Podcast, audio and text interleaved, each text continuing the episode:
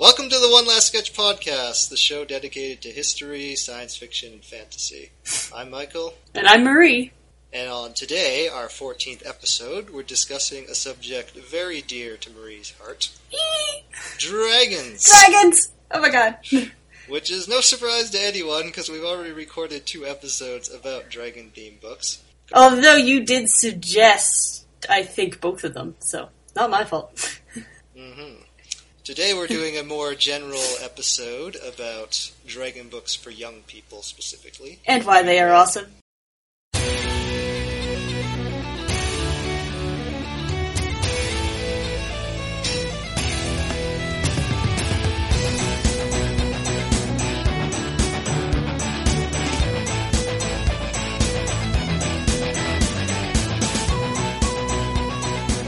So, Marie, why dragons? What made them so attractive to you when you were a kid that made you pick up all these dragon themed books? I don't really know. I mean, I was a tomboy, as which probably surprises nobody, for most of my my youth until well into high school.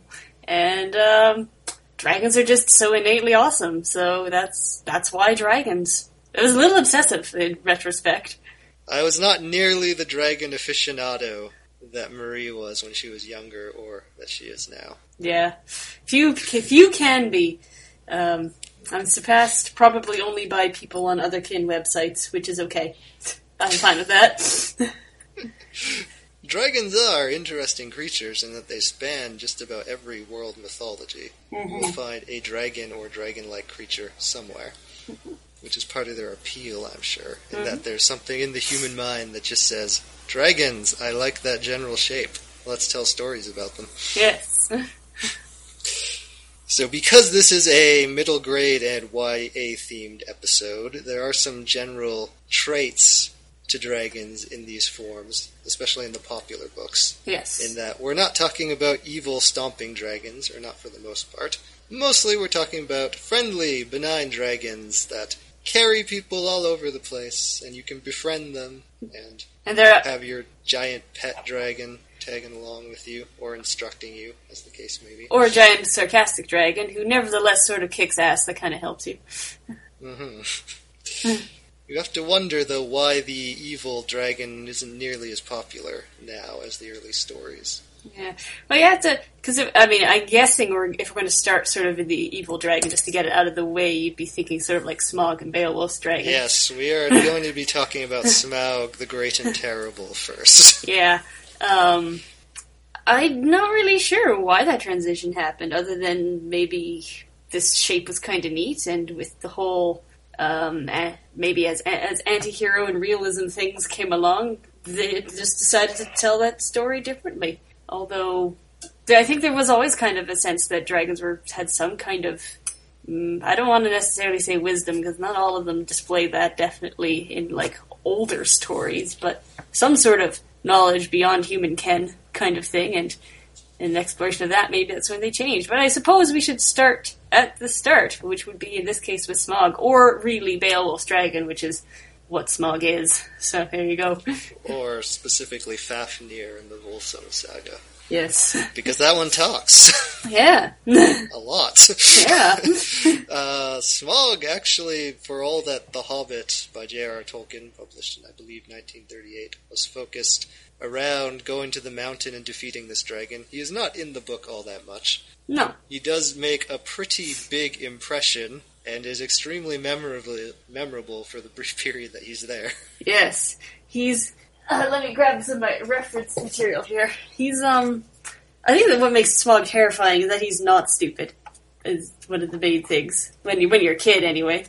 Is just his, um. It's all. Uh, the whole episode is almost like riddling versus round two. Where the first first bit where Bilbo has to riddle is with Gollum, but now it's almost like he's trying to fool Smaug. But Smaug seems a lot more clever than Gollum at this point. So, yeah. hmm For for that one conversation there, that conversation is classic. It's wonderful. Mhm. It might not last very long when Hop, when Bilbo Baggins is talking to Smaug, but it sticks in your memory, and you just think Smaug. For all that he's an evil dragon, he's pretty awesome. He is pretty awesome. Obviously, extremely intelligent, maybe just a little bit vain, Oh, baby. It's his downfall. yes, a little bit. and he destroys a town, which is pretty cool. Yeah, that's, what he does. Yeah. So that that's where we're going to leave off on Smaug because this is a really old book and Yeah, we have a lot of material to get through. Yeah, and it doesn't necessarily fit into the YA context that we're talking mainly in this podcast. So, yes, just like the second example I'm bringing up is also not YA. It's a children's book, but I think the first encounter most children have with dragons, which is The Paper Bag Princess by Robert Munsch. First published in 1980, in which Princess Elizabeth tries to save Prince Ronald, succeeds, but realizes he's a bum. yep, teaching many a uh, young lady an important lesson. Guys can be dicks. Mm, There is a dragon in this one, which is why I bring it up. hmm But as a character, dragon doesn't really do that much. No, he's kind of boring. Sort this of is also not a benign dragon, even though he's not really that threatening. Well, it's a children's story, so Yeah, Elizabeth outsmarts him pretty well. yep, yep. So But I do think the illustrations for this were really iconic. brings people into a love for dragons after reading The Paperback Princess, because they are fantastic. Well, if we're going to talk about children's things, then I should briefly mention my favorite book of poetry, which is Mm-hmm. "The Dragons Are Singing Tonight" by Jack Prelutsky. Which, uh, also doesn't have benign dragons. yes, well, some of them are. I mean, "I Have a Dozen Dragons" is a poem about a kid who just bought him a dozen dragons at the mall, and uh, they have them, and they're awesome. And uh, but some of them are not, are much more forbidding, and it's a nice mixture of sarcasm, vague vague images, kind of threatening, some threatening images, but all told in a wonderful, simple, poetic way that is mainly hilarious. For example, I can recite a short four line one because I have them memorized apparently. Um, called "My Dragon's Been Disconsolate," and it goes quite simply like this: "My dragon's been disconsolate and cannot help but pout." Since he defied a thunderstorm that put his fire out. And that's more or less the tenor of all the poems. So from there, we're going to move on to our first proper middle grade novel, which is Jeremy Thatcher, Dragon Hatcher, published in 1991. The author is Bruce Coville. Mhm. It is a part of a longer series called the Magic Shop Books. Yes. Which I didn't actually know until you told me that. I'd always just assumed it was a standalone when I was a kid. Well, that's because this was the only book in that series I read as a kid, so I didn't know either. It's definitely the most popular one, and if it was in a grade 5 classroom in Whitehorse, Yukon, then you can probably find it just about in any grade 5 classroom anywhere. Indeed. Even my great, great elementary school had it in its library. So there you go. hmm Yeah. The main character is obviously Jeremy Thatcher, hmm and the plot involves him getting a magic egg, or a dragon egg from this magic shop, hmm and hatching it. Yes. And it's a really great story. I, I'm a little vague on the details now because it's been a long time, but I'm pretty sure he's the only one who can see the dragon. Because I do remember one episode where his mother basically walks in on him and the dragon, and she can't see the dragon at all. But the dragon tries to crawl up his leg and his arm, which hurts Yeah, because adults can't see it, because there is Mary Lou Hutton can see the dragon, ah, that's what it is. which I- is the girl who he does not like at the beginning. Hmm. That changes. yes, that's being the kind of book that it is. Yep, tends to. And, uh, I don't really remember what he does with his dragon in that story, but I do remember really enjoying it as a child. Well, he releases the dragon back into its world at the end. Which Yeah. is the, the Right. whole climax build up. Yeah. Again, there's not much of a threat present here. Nothing that would scare children all that much. It's more, oh my god, there's a dragon and that's awesome. Yes, a dragon named Tiamat. and a lady dragon, actually. That's funny. Good, good, a good book about uh, ultimately responsi- uh, responsibility because you can't keep something like that in your bedroom forever, even though you want to. So, hmm It's Yeah. a very gentle book and definitely good for 10 year olds or yeah. around that age period. I'm sure I read it Obviously, why it's so popular. I'm sure I read it a couple times, but it's overshadowed in my mind by another book, which is sort of the same ish. I'd say it might be for a little bit older kids, called Eddie's Blue Winged Dragon. And this is a story about a, um, and I'm telling this from memory as well, about a kid named Eddie, obviously. Uh, he has cerebral palsy, if I remember correctly. And he gets this sort of dragon mobile, again, from some kind of a shop that has it. And this Dragon Mobile thing just sort of sits in his house, but he, being a kid with a disability, gets bullied a lot, and he has these lucid dreams of uh, revenge.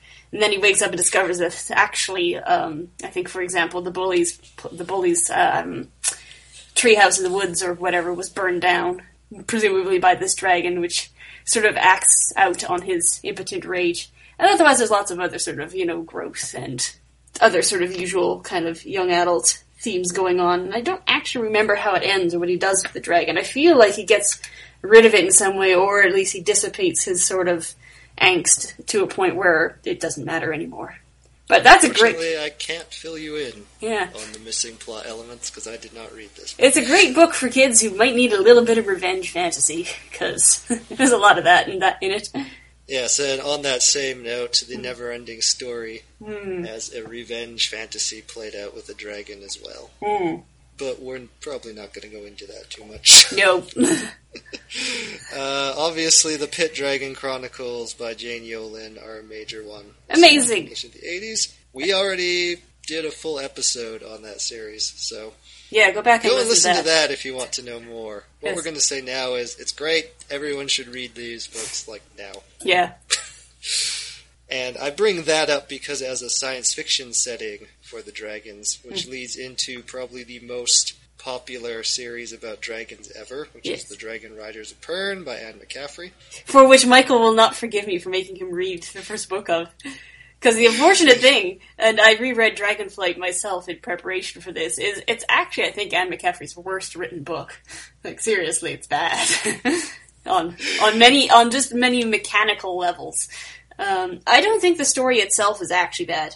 You, I know you had lots of complaints about it, but I think it's fine. to be honest. Yeah, well, I did not read Dragon Riders of Pern when I was a kid. The only mm. McCaffrey book I think I read was Acorna the Unicorn Girl because you know young boys read that stuff. Yep, apparently. Um, um, to quick Dragonflight, the full novel was first published in 1968, mm-hmm. but it does have a publishing history that is a bit odd. Yeah, and I think offers this is a fix-up novel. Yeah, and that offers an explanation for why the plot is so truncated, has stops and starts of the characters. They're really two dimensional, and it's strange when you read Dragonflight and then follow it up immediately with Dragon Quest because Dragon Quest is just flows nicer, and the characters act more like people, and it's always funny because when I think about the, the those two books in retrospect, I always sort of mesh them together in my mind as a single story because Dragon Quest really just picks up. It's seven years later, but it's really ultimately the same narrative, same people, same stuff goes on. Um, technically, there's a third book in the series, The White Dragon, but I didn't reread that because it's. I remember being vaguely irritated by the main character for most of it, so yeah, I didn't. Mm-hmm. Main well, things. no doubt that Anne McCaffrey is highly influential and very popular. Yeah, I mean, and her. Even at the time that these books came out, or as short stories, the origins are as three novellas that were published in analog. Mm-hmm. And this book takes the first and second one, but doesn't have the third novella yeah. instead weaves another story around those. But both those novellas won awards. The first one, the Hugo. The second one, the Nebula. Mm-hmm. And McCaffrey was the first woman to win either of those. Yeah, and uh, she's it is they are important because she does create female characters that I to quote her well to quote her as I read her on Wikipedia. So who knows how accurate it is. Um, she was she was a bit tired of pulp fiction females who just sort of stood around and screamed, and she is good useful for creating female characters that are hard headed, stubborn, and get shit done. So, yeah. Mm-hmm. As much as you may not like Lessa and her magic magic and her sort of strange ways in Dragonflight. It's not just Lessa, it's everyone. Everyone. Continue. I know you didn't like the story, but it's a great story. It's to, we do need to get into the story before we continue on. Yeah, because to, this is supposed to be a science fiction novel. Yes. But the science fiction is only in the prologue. Yes. And if you if, if you were if you like me as a child didn't think you were supposed to read prologues, you'd miss that whole bit, and it actually doesn't affect it too much. Um, no, it's only there to get published in analog, essentially, because yeah. John W. Campbell apparently hated fantasy. Mm-hmm. But if you put a prologue in, he'd overlook that caveat. Uh, Dragon Quest does get a lot more into the science fiction elements as I start finding old older devices that are left behind. But let me just describe briefly what happened, the world of Pern, so that people who haven't read these books have an idea of what the hell we're talking about. So there's a planet. It's called Pern, and on it, uh, settlers from the far future in their spaceships landed and discovered that Pern has this innate problem where a another planet, which they call the red star typically, tends to orbit somewhat close to Pern, and these they're described as mycorrhizae, which doesn't actually make a whole lot of sense in a biological sort of way, but hey, like we roll with the times. Um, ten, these this planet tends to send spores onto Pern, and these spores are voracious and eat any kind of organic matter.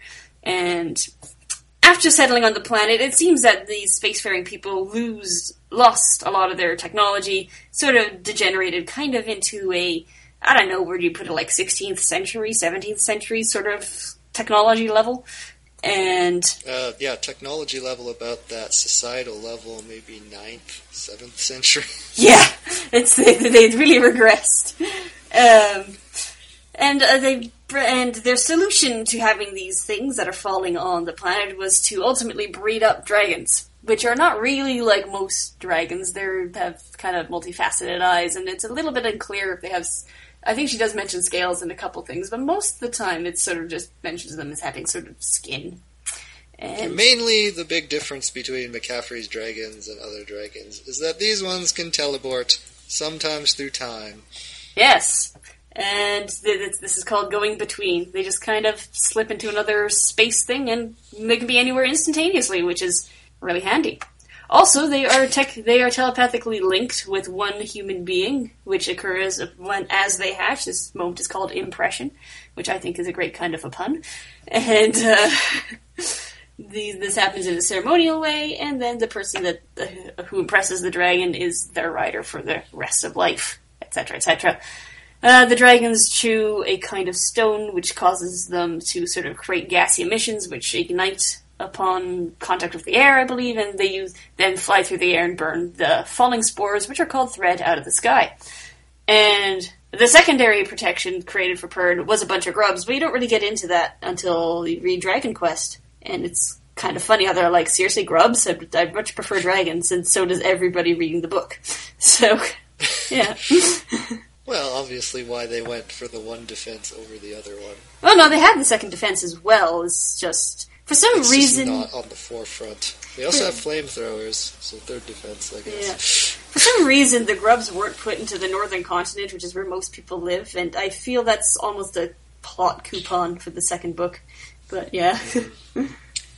Uh, I will say that the first two parts of this, which were the novellas, were the hardest going for me, mm-hmm. and it was it definitely got a lot better in the second half. Mm-hmm. Except that I had a bit of a problem with the way the time travel plot just completely sucks the tension yes. anything that's going on because they already know they're going to succeed in doing something before they do it. Which is sort of true if you're standing outside the narrative, but in the narrative, I have to disagree. I think there there's a lot of angst going on about how do we do this, and they're not really sure. Yes, there is definitely lots of angst within the narrative. there's lots of angst. There's a lot of angst powers going on here. Um, mm-hmm. This is, I find F'lar hilarious in this story, to be honest, because he's quite a bit more competent in Dragon Quest, but in this story, he just sort of wanders around. There's a lot of people who are just kind of wandering around. That's and, yeah. very good to know, actually. yeah. Yes. A lot of the characters who I have fond memories of, upon rereading the story, I was like, wow, I totally erased the uh, sort of terrible writing of this story and replaced it with the much better plot pacing of later stories. So I guess I'd forgotten that bit. So I would say to you out there, if you're reading Dragonflight, you're finding it kind of awful, um, persevere or drop it and just move on to Dragon Quest. Yes, and are you recommending this for the young people to read? Oh, I think so. It's a lot of fun. It's um some of these sort of gender issues actually do get a little weird. I have to say, and how people Just a little. are. There's some sexuality in there that some parents might not like. But I kind of liked liked it as a child because it was one of the first books where I started to get a sense of the politics of a world as opposed to just a couple people doing something. Because most YA novels are pretty focused on the individuals involved. But this one takes a whole planet of um, motives into play as they have to face this coming catastrophe.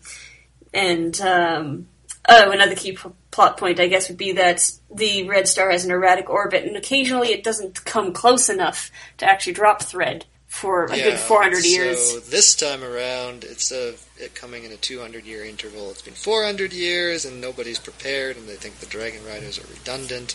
Yes, and Don't then need them for anything, and then the thread comes and like, oh, that's why we had dragons. Okay.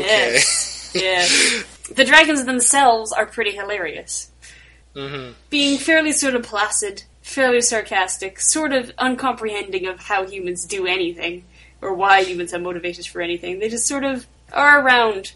And I think for a young person, the idea of a creature that's entirely devoted to you is a great idea, and in and of itself will be a good motive for reading the story. Certainly. The science fictional aspects do suffer somewhat after having read the Pit Dragon Chronicles. Yeah, think. I mean, I don't. Because I was reading Dragonflight, and my mind kept on going back to what Jane Yolen did, which Mm-hmm. probably did not help. And they're not really a fair comparison. They're written at different time periods. They're written kind of in different styles, very much. Yeah, It's, it's just the premise. That's all. But Yeah. it's it's still nagged at my mind while I was going along. yeah. I still think it's a pretty good book. And obviously, there are so many Pern books. And wow, there's a lot of Pern books. I, I think No, I've- if you want to sink yourself into a really long running series with lots of content in it, Mhm. Really, this is one of the series you would choose. Just as a warning, uh, the book Moreta, Dragon Lady of Pern, and Nerilka's story tell the exact same tale, just from two different points of view. So don't read pulled an those. Orson Scott Card. Yeah, so don't read those both unless you're really into doing that kind of thing. And I just read Moreta, Dragon Lady of Pern, to be honest. She's the more interesting story. So, Good to know. yeah. So, we're going to move on to what is probably the big elephant in the room for middle grade Mhm. dragon books, which is Dealing with Dragons, Oh my god! The best book ever! the first book in the Enchanted Forest Chronicles by Patricia C. Wrede, first published in 1990. yes, an excellent novel. Yeah, I became aware of this because Marie kept on telling me about it, so I read it. But when I read it, I realized that when I went to young authors conferences in high school and came across all these stories by young women about people in fairy tale situations or snarking along with dragons, and there were a lot of stories like this, that they all came from one source. yes. Dealing with Dragons is a pretty simple narrative. Cimorene, I think she's the seventh daughter of. Uh, hang on, I got the copy of the book right here. Seventh daughter of the kingdom of something. Uh, Linderwall. There we go. Um, decides that she doesn't like being a princess because it's pretty boring and you have to curtsy a lot. so she uh, complains in in her garden. A toad hears her, says, "Hey, walk along this way. Knock on a door. Say some magic words. Walk in. Some people can help you." And I believe the words that she said were something along the lines of, I'd rather be eaten by a dragon, which is kind of funny because the toad is literally thinking, oh, well, I know a dragon. Anyway, she ends up being transported to the Mountains of Morning, where the dragons live, and uh, she convinces one of them to take her on as a princess. This is the dragon Kazul, who's pretty awesome in many ways. And basically, as Kazul's princess, she encounters some evil wizards. She helps defeat said evil wizards, and much fun and rollicking is had in the context of basically, as you said, snarking about fairy tale conventions. Now, when I read this book the first time, I think I told you that I probably wouldn't have read this when I was a kid. No, you're a boy. But now I actually remember that I read Wrede's short story collection, The Book of Enchantments, when I was Mm-hmm. 10 or 11, because my sister brought it home from the library. hmm And I read that and really enjoyed it. Hmm So it might have been that I just wasn't aware Yes. of dealing with dragons at all. I would say, though. High school would, that, those high school young authors conferences would have made a lot more sense if I had. Yes. Um, the Book of Enchantments, just to briefly talk, mention it, is a little bit more adult than the Enchanted Forest Chronicles, so it's funny that you enjoyed that at that age, too. Well, you can enjoy Wrede at any age. Yeah. In fact, you extremely clever writer, which You- is the main attraction. you would have encountered the in the last story in the Book of Enchantments is the one around the frying pan of doom, which in fact features Cimorene and Mem- Mendanbar and Daystar and many of the characters of the Enchanted Forest Chronicles in a sort of a one-off story about uh, Enchanted Frying Pan. Ah, yes, the story is called Utensil Strength. hmm Yes. If you can resist a story called Utensil Strength that has an enchanted frying pan of doom, well, Yeah. I can't help you. Yep. I'm sorry, you have no soul or any kind of desire to partake. So suffice to say that dealing with dragons is extremely charming. you should probably mention in more detail what actually makes it charming. Um, what happens uh, as you're reading this is that even as and even young children will be able to pick this out. And I mean, I think it's written more for a preteen or teenager. But there's often, for example, Cimorene has this problem with uh, these princes and knights who keep coming to rescue her, but she doesn't want to be rescued. And really, the reason that they're doing it is because that's what you do when there's a princess who's been captured or is with a dragon. You you rescue her, and there's this constant sense that the world is falling into these fairy tale tropes, and she seems to be she and a few people seem to be the only one interested in thwarting these tropes and stepping outside the boundaries. Another hilarious character is the witch Morwen, who um, is very not witchy in the sense that she, you know, keeps clean, um, doesn't tend to cackle or bend over much, but she's very effective none, nonetheless, and has a very no nonsense stance, and can't put up with anyone else. Of course, the dragon Kazul is well a female for one thing. Later becomes the king of dragons, and there's a lot of hilarity around how the word king doesn't necessarily have to be gender specific, and um, described on the cover as a dangerously charming dragon. There you go. And this is, as I said before, the first book in a series, most of which focus around Cimorene having to thwart the wizards Yeah. who are constantly trying to steal power from the dragons. Yeah. Initially from the dragons, then from the Enchanted Forest. It is called the Enchanted Forest Chronicles because it does kind of move its focus from the Mountains of Morning to the Enchanted Forest, since, to be honest, the Enchanted Forest is a slightly more interesting place. Uh, the dragons remain a kind of uh, a trump card in the entire series, as, as in if you ran into one um, and you were a wizard, that would be highly problematic for the wizard. And a lot of solving the problems involves just, you know, kind of having a dragon around. Unless you have Dragon's Bane. Yes. Or a wizard staff, then you make them sneeze. Just, just annoying, usually. I guess it's worth saying that not all the dragons are benign in No. the Enchanted Forest Chronicles. No, there's So the- there's the- there's some internal pol- politicking going on. Yes, there's the traitor Woraug, I believe is his name. Yeah. He leagues up with the dragon with the wizards and uh, attempts to get the crown of dragons because he wants he's power mad. It's t- pretty typical kind of motivation. He gets turned into a toad and stepped on at some point, I think. Because Spoilers. yeah, spoilers. I think Wrede is influential in a big way, but doesn't get enough credit for it because Yeah. When I posted on Facebook that I was reading this book a few years ago, Mhm. just about every woman on my friends list was like, "That was my favorite book when I was a kid." Yeah. I mean, and it, it comes up in lists all the time, and I'm pretty sure the audience for it is very large, and that a lot of writers were inspired by it. I mean, it features a female character who's intelligent and capable of dealing with pr- with her own problems, capable also of dealing with dragons. so, yeah, hmm And plus, considering all the middle grade dragon novels that came after 1990 in dealing with dragons, hmm uh, I think a lot of them did owe quite a big debt to Wrede. hmm the dragons are maintained as as being sort of you know like just like people. You can have good ones and bad ones, but they're always sort of maintain an an awesomeness to them, even when they're being kind of funny. hmm or sarcastic, which is a really great vibe to keep in a story that's targeted at a fairly um, young audience, I'd say.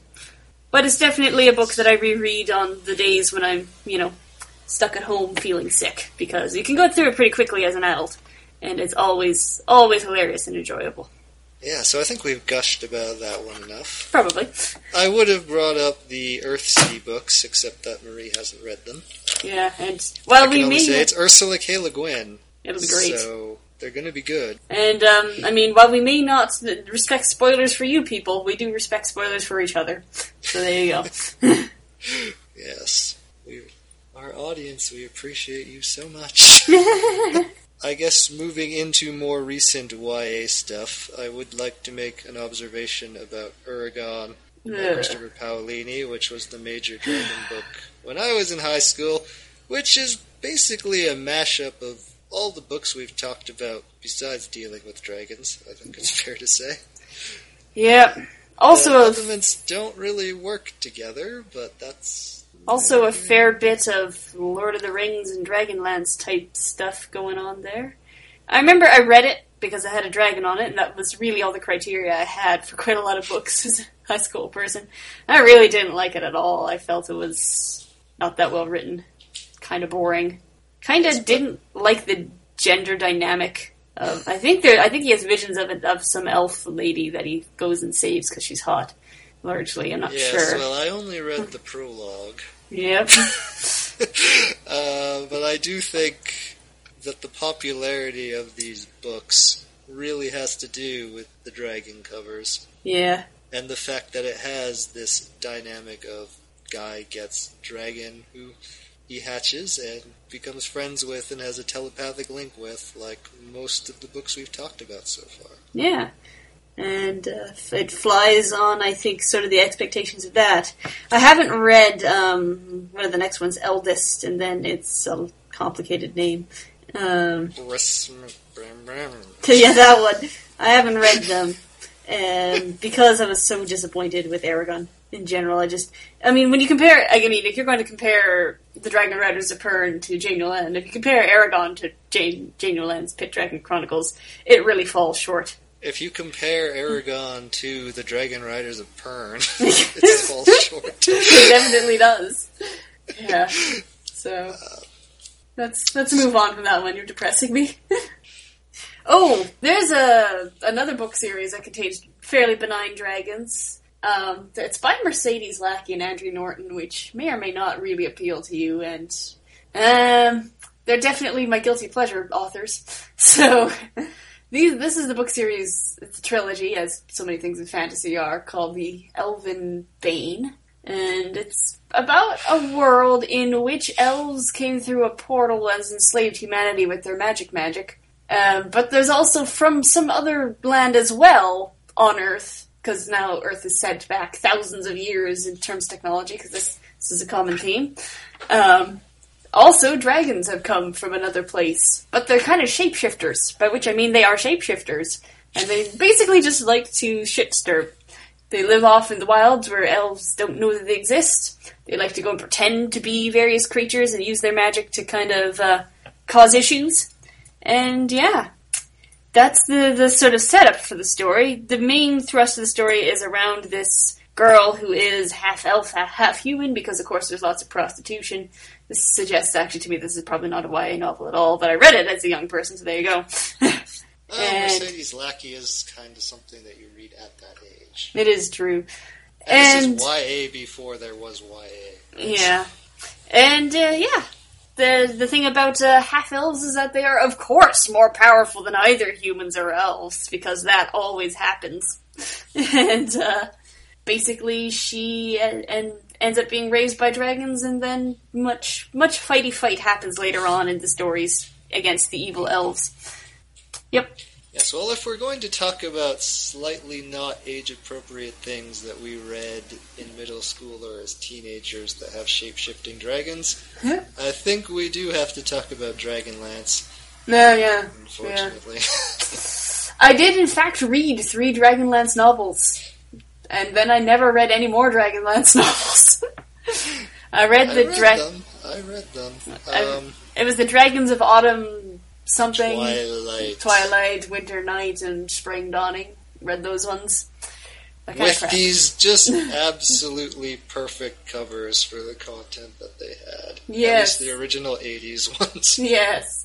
Uh, for those of you who don't know, these books were released by TSR and were part of a campaign to help sell the Dragonlance game books. Yeah. Or not game books, because that means something else, but books that have to do with role playing games. hmm uh, and they don't really hold up that well. They're funnier if you do play D and D because you can see a lot of the classes and races and things are running around, and it's kind of entertaining. But it pales quickly because um, it's pretty dull. I remember one part in particular. I don't know which book it is, but there's a bit where they basically go, and then the, and then after running to the ice castle and defeating the snot out of a bunch of things, we're now here. And I was like, hey, that adventure sounded more awesome than anything you're doing right now. So Yeah, the books actually have giant gaps like that where the Mm-hmm. quintessential moment of the series, which should be finding the Dragonlance, because that's what the series is called, Yep. does not take place on screen. It's like, yeah, that happened over there. Yeah. We had an adventure that we're not going to narrate directly, and we got the Dragonlances to defeat the Dragon Lords. There are good dragons in these books, which Yep. is why I would bring them up. Not many, though. Yeah, well, that's just because Dungeons and Dragons has lawful good, neutral good, chaotic good dragons, so they had to be a couple in there to stay true to the source material. Yeah, and there is a lot of stuff in here that I wouldn't consider appropriate for children that's just sort of thrown in. Yeah, Whereas the rest of the narrative is fairly juvenile. yeah. I'd just say it's mainly it's pretty boring. Mhm.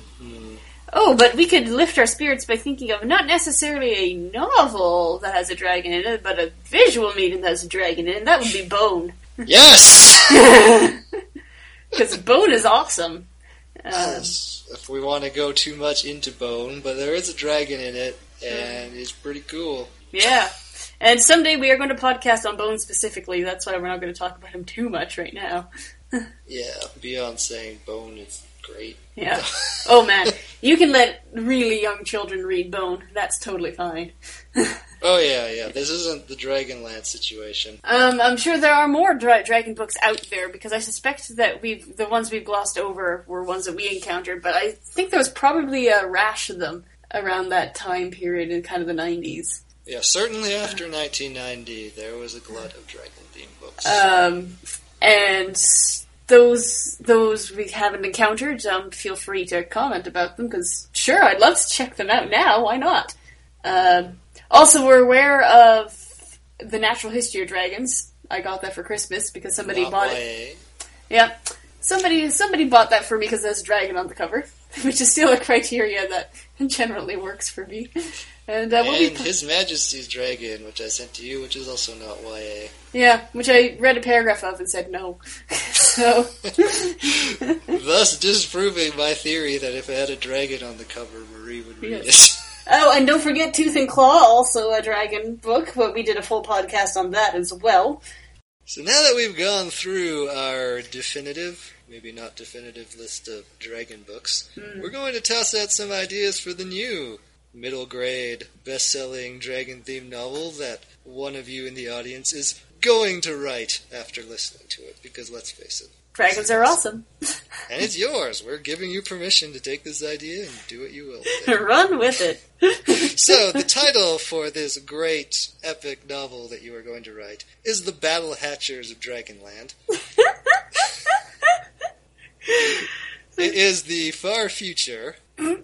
People are terraforming planets and making giant theme parks essentially for the wealthy Mhm. and one of these theme parks they breed dragons and rich kids can go there and Yeah. hatch eggs but at some point something goes horribly wrong a dark lord appears who cuts off this planet from the rest of the world Bum bum bum. the Is universe, it magic? and the kids, who are the main characters, Yep. are stuck on this planet and have to befriend the dragons, hatch them, and fight this dark lord who has risen on this theme park planet of Dragonland. Yep. Go for so it, who are the guys. main characters, Marie? Who are the big? I oh, I think it's I think it's uh, Mary Sue and um. and Gary Stew. yep. I'd be all over that. Uh, unlike Eragon. be a mentor figure, right? Yep, of course. Who has a scar on his face. Yeah, they always do. Even Lakaran had a scar. And for some reason, technology doesn't work because of Dark Lord's magic. yeah, is it magic? Is it science? You don't need to say because really, in lots of these books, you don't have to. exactly. Just as long as there's dragons and tele- telepathy, right? Make sure the cover art is sufficiently showing a dragon being ridden by a young person, and um, it will sell millions. hmm But unlike Eragon, we feel this is whimsical enough to stand. yes, plus it's science fiction, right? yes. So it appeals to both science fiction and fantasy fans, having elements of both. Just like Anne McCaffrey here. Uh, thank you for listening to the One Last Sketch podcast. This has been Michael. This has been Marie. If you want to listen to more episodes, you can find us on iTunes, on Stitcher, or go to my website, onelastsketch.wordpress.com, which also features book reviews, articles, art, all that good stuff. If you mm-hmm. like the podcast, please leave a rating on iTunes or recommend it to someone else. We do try.